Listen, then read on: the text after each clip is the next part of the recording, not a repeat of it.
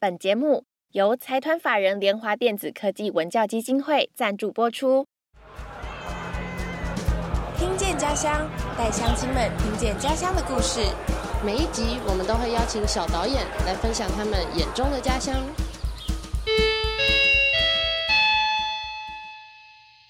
乡亲们，开会喽！我是小花我，是思云，我是建成。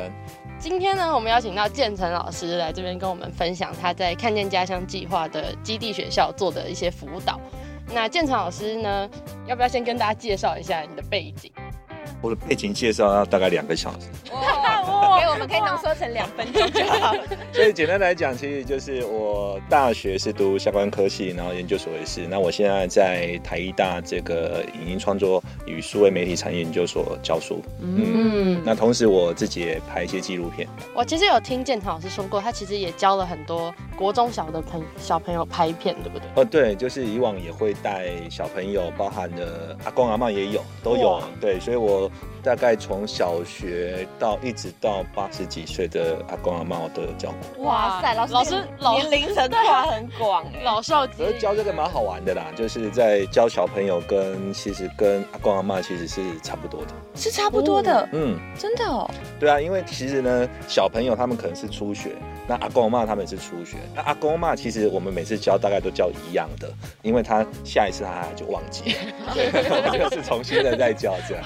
那小朋友可能他们一开始接触，他其实有时候也会忘记。比如说我们这次看见家乡的时候，其实我们去带小朋友，可是但我们中间因为有疫情的关系，所以有隔蛮久的时间，所以我们再去的时候，他可能又真的忘记了，嗯。所以我们又再提醒他，所以我才会说，所以我才会说阿公阿妈其实在我们在教的时候其实是一样的，不管是你这个小朋友啊，国小一年级，然后到这个可能八十几岁的阿公阿妈，其实他们对于影像的热忱都是一样的。嗯嗯，建成老师今年是呃负责带领宜兰的南澳国小，还有台南的和顺国小啊，。没错，那这两个老师在就是陪伴他们拍片的时候，有没有遇到什么样的困难？哦，我我觉得其实都有蛮多的困难的啦。好，那我们就先从这个宜兰的这个南澳国小，我想南澳国小应该就大概应该我们所有人大家都知道了哈，嗯就是因为这个疫情导致于我们这个计划一直延宕。那他们也是，他们因为疫情呢，就不断有人确诊，然后又隔离，又确诊，又隔离所以我们我记得我们去第一次，然后再下一次去，好像好几个月后了。嗯然后我觉得他们可能之前真的我们上课的东西，跟他们聊的东西，他可能都全部都还给我们了。那当然，呃，这个和顺国小就可能就比较不一样，他们算还是比较顺利，他们只有到后半段的时候，好像在剪接的这个过程，他们才有这个小朋友确诊，哦，那嗯所以他们可能有比较幸运一点这样子。对，这这个疫情真的让我们今年的计划对，走得非常的辛苦，不过后来还是都是顺利完成了啦。而且我记得南澳国小他们每次要飞空拍的时候，天气都不好。宜兰的天气太难捉摸了。嗯，我们上次去采访他们的时候，然后本来带了空拍机要去给他们补飞，结果那天也下雨，对然后就没有就没有办法飞。所以这件事情其实对不管是我或者是我们其他的助教或者是团队，其实是很大的困扰啦。从这一个呃确诊这件事情，然后疫情这件事情，然后包含了天气，对，所以我都记得说，我们我们那时候还在讨论，跟蔡蔡子他们在讨论的时候，其实最后一次去，其实就是要马上协助他们把这个影像拍出来。嗯所以我们可能有用比较快速的方法。那当天当然我们所有的工作团队都是非常非常担心，所以我们其实只有一天可以拍摄。那其实我早上就在想说，哇，那小朋友出去不知道会不会有什么状况。嗯但我觉得哈，我我们到了现场，其实有个画面是让我非常非常感动的，就是说我们一开始去，当然我觉得可能那个混乱是难免的。比如说我们在刚刚说，哎、可以拍这个拍的东西的时候，我觉得一开始有点混乱。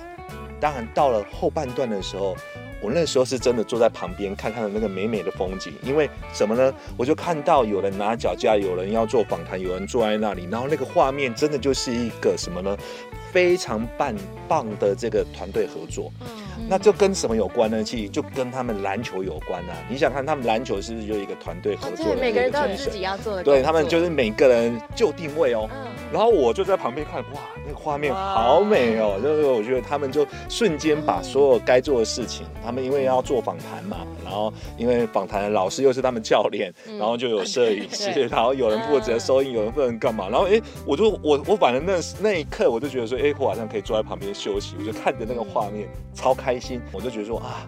我们做这件事情，不管是我们的团队或者是我，其实我们是满满的收获。就是小朋友在那个拍摄的过程，是我自己看到那画面，真的就像一幅画这样子。然后哇，每个人在不同的角度都没有挡到别人哦，非常棒。嗯，所以他们可能对团队合作也比一般的小朋友更有想法，这样嗯。但我觉得另外一个他们非常乐观的，我都没有觉得他们紧张，所以没有觉得他们紧张，就是说。我们觉得好像做不出来，但是我觉得他们好像都觉得还好。对，就是我觉得可能是原住民那一个天性非常乐观，嗯然后呢，我们在做，我们就去，我们觉得哇，我们前一天在那边讨论说啊，我们会不会发生什么状况？会很什么焦对虑一切的对。然后去发现说，哎，他们好像都没有，哎，就哦来还是很快乐的，然后开始吃早餐干嘛的，然后我就觉得，哎，这跟我原本想象的，可能他们也会紧张，或者是说他们担心做不出来，其实都没有。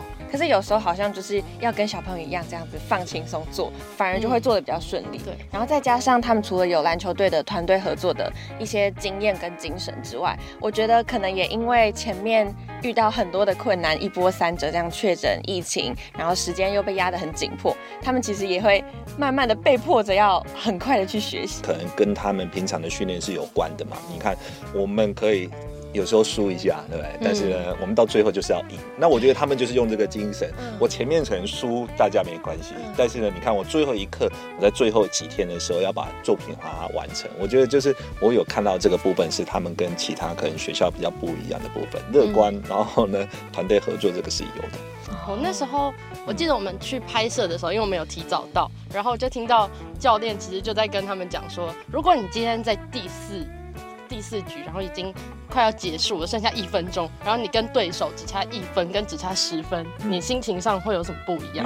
嗯，这样。他们好像在上社会课的时候，教练也是用篮球对。对的那个嗯，概念。因为我也喜欢打篮球啦，所以我在那边每每次都跟他们讲篮球。不过他们一直要约我打球，因为上次手受伤，我就没办法打了。对，不过他一直要找我儿子打哦，他一直要找我儿子打，希望他们可以在未来的全国赛遇到。哇，不过未来我觉得有机会，有机会，有机会。全国赛，我们全国赛，我们听见家乡帮他们办一个友谊赛。哎，很棒嘞！哇对乱许可以的乱你乱许愿，对，说不定他们真的听到哦，超好笑。完了许愿许愿许没关系吗愿池啦，？许办办一个篮球赛不用花很多钱，对啊，我觉得可以的，可出。钱而已，餐费可以。OK 的。我们我们跟我们的那个金主说一下，对啊，那个金主爸爸，那个拜托拜托，这是有意义的事情我觉得就是运动，就有点像我们的拍片一样啊嗯。你不觉得我们那一天我们去那个，他们可能不知道那个地方。拍影片跟我们在学校一开始的训练，我们可能就训练嘛，对不对？对但他到了那个不不知道那个教练家里怎样，他其实就是一个一地训练啊。嗯他等于一地训练的时候，他马上把我们所教的东西，马上把它演练出来。采访到这边，先休息一下，接下来是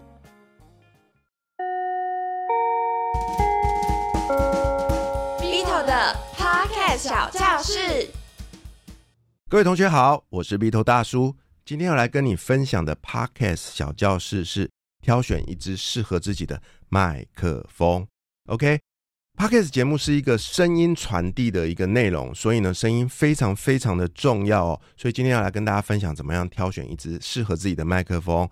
那以这支麦克风来讲呢，其实麦克风有分两种主要类别哦，一种叫动圈式，一种叫电容式。大家有兴趣可以上网去查一下哦。那这两种麦克风呢，它对声音的质感是不一样的。你有没有注意到，有些啊歌手哦，歌手他出去办演唱会的时候，他会自己带着一支他指定的麦克风哦。为什么呢？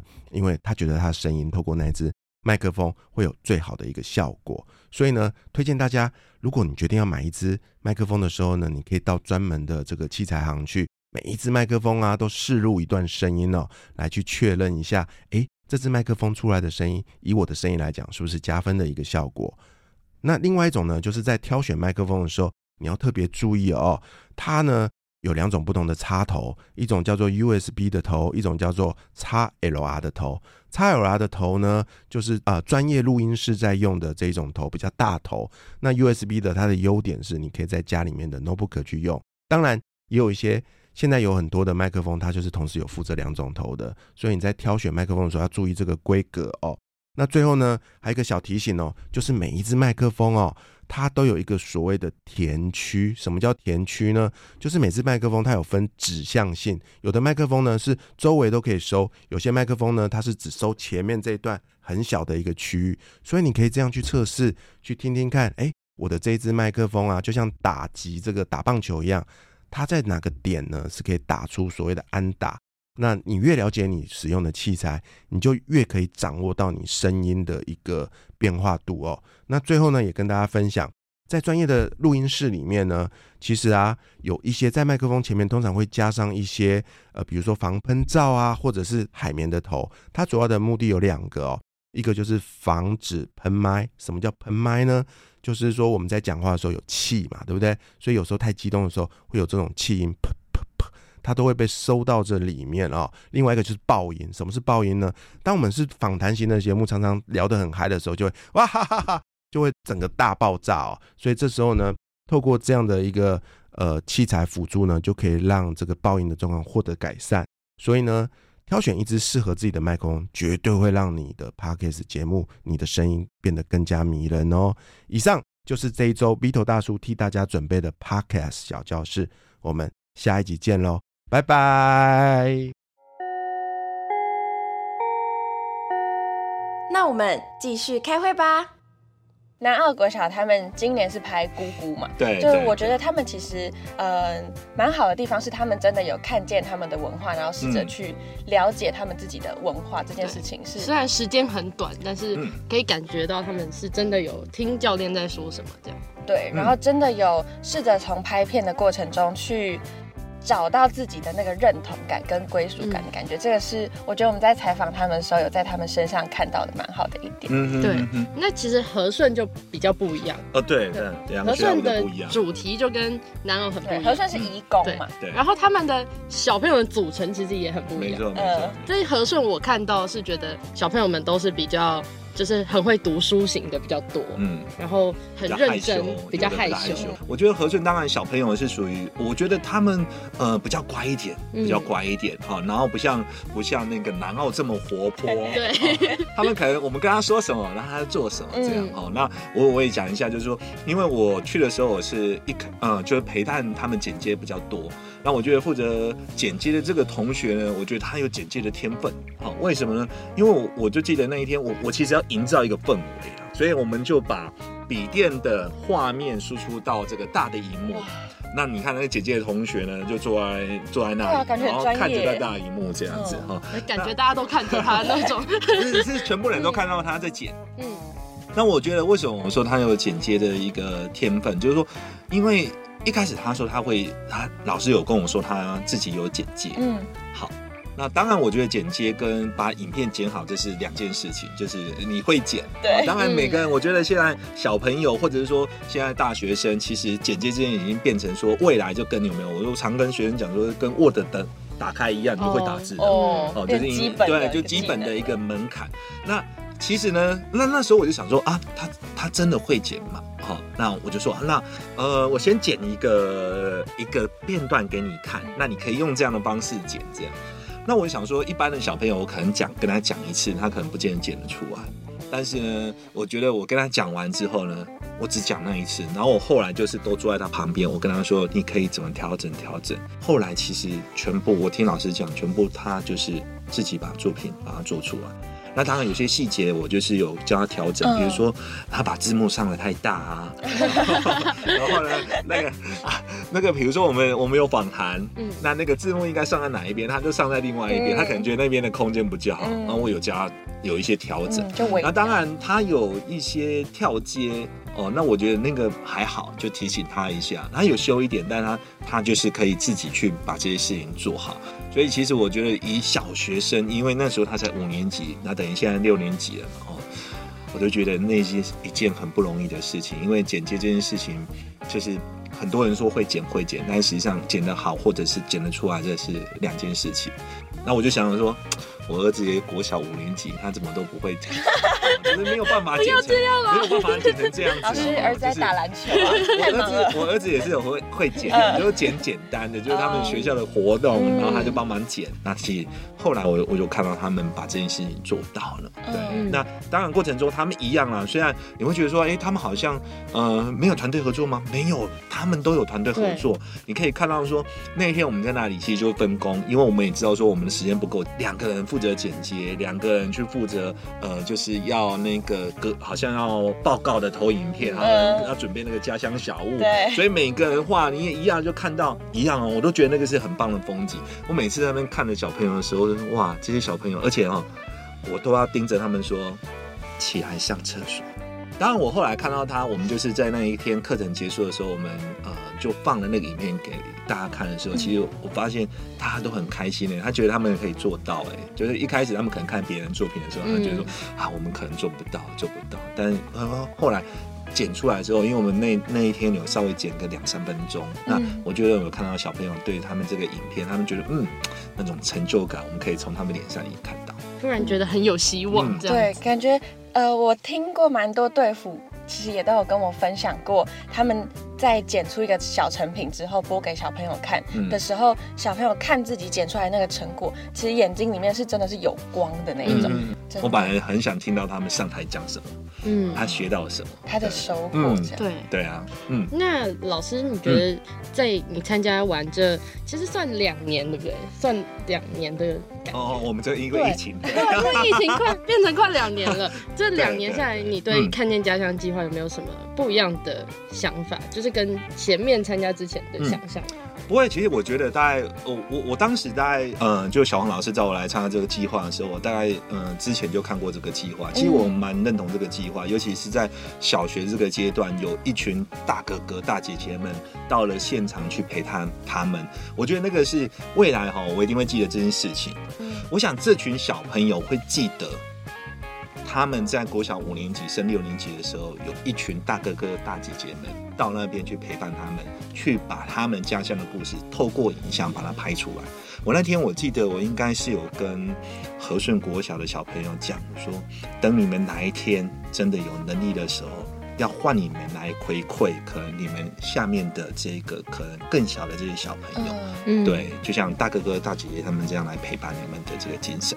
对，其实我们有很多的队服也都是以前就呃、嗯在看见家乡相关的计划，嗯、嗯做了很多的服务或者是学习。像我们两个自己也是这样出来的。对我们小时候也是被这些大哥哥大姐姐们带的小队员。所以我觉得这个计划很重要了，就是说，呃，他可能在一个企业里面，他可能就是一部分的钱，但是我觉得这一部分的钱会照顾很多人。就是这些小朋友，我们可能看起来说好像没有几个，但哪会知道说这些小朋友未来会怎么样？其实我觉得求学过程千万不要只有在乎成绩，而且成绩以外的事情反而是蛮重要，尤其是对于家乡自己的认同这件事情更重要。我想我们自己在成长的过程里面，我们所所看的书或者是什么，其实我们好像对自己的家乡太少关心。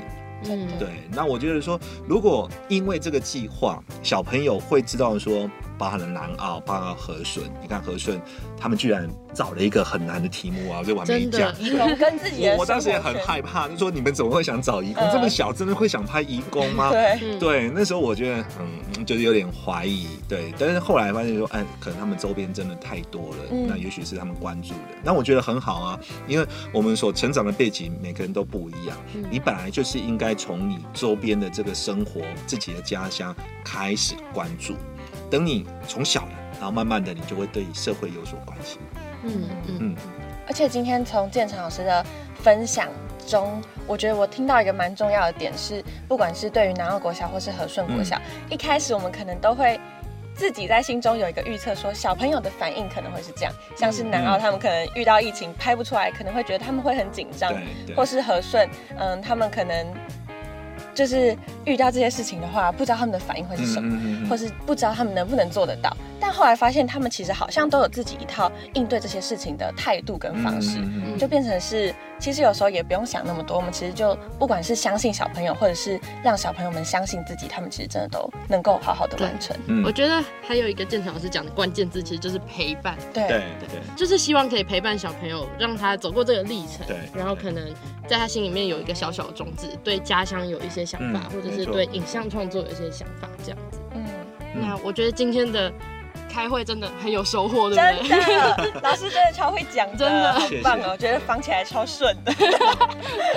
那我们今天的会议就要到这边结束喽。对，今天的社区大会就差不多开到这边喽。那各位乡亲们，我们今天就散会，拜拜。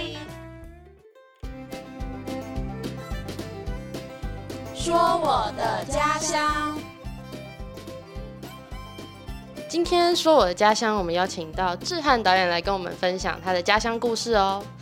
志翰导演的家乡在嘉义，对，呃，我的家乡是在嘉义埔子。对我想到我家以前后面有一间旅社，对，啊、那个旅社，因为我们家以前听说了，我还没出生之前是很热闹、很热闹的地方。他们是埔子，就是那种货运啊，从北部要到南部的时候，中间一定会经过埔子，所以他们就会在埔子这边过夜。所以我们家以前呢、有三间戏院，我们家乡以前有三间戏院，然后还有很多很多的旅社，数都数不清的。听起来是很繁荣的地方哎。对，没错，就是因为它很繁荣，所以我我后来才我以我本来以为每个乡镇应该都有一堆戏院嘛，后来发现没有哎，只有我们家乡有三个戏院。那导演觉得这是为什么影响你走向导演这条路吗？应该没有，因为我呃，我记得我小时候啊，去第一次去戏院看的电影，你们一定都没听过的一部片，叫《女超人》。哇，真的没听过 对，就是其实就是超人，然后只是她是女生，哦。对然后是我那时候的我姑姑，然后她交男朋友，然后她男朋友就为了要跟我姑姑约会，我姑姑就说啊我要带我侄子去，然后我们就被带去戏院看电影，这样，对，啊那时候小孩子都我们都跟着去，都不用不用买票，这样，嗯。就是就是啊就跟着一起走啊，一堆人进去戏院，那个那时候戏院的那种场景非常的非常的繁荣，但是那戏院现在已经那三家现在都倒闭了。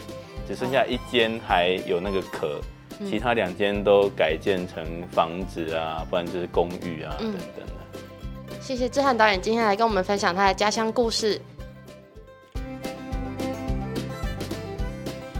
不想错过任何社区消息的乡亲，可以从资讯栏连接前往追踪台湾看见家乡协会的脸书、IG 跟 YouTube 频道，也欢迎乡亲们用家乡故事灌爆说我的家乡信箱。还要记得每周六准时出席社区大会哦。我是小花，我是思云，我们下次见。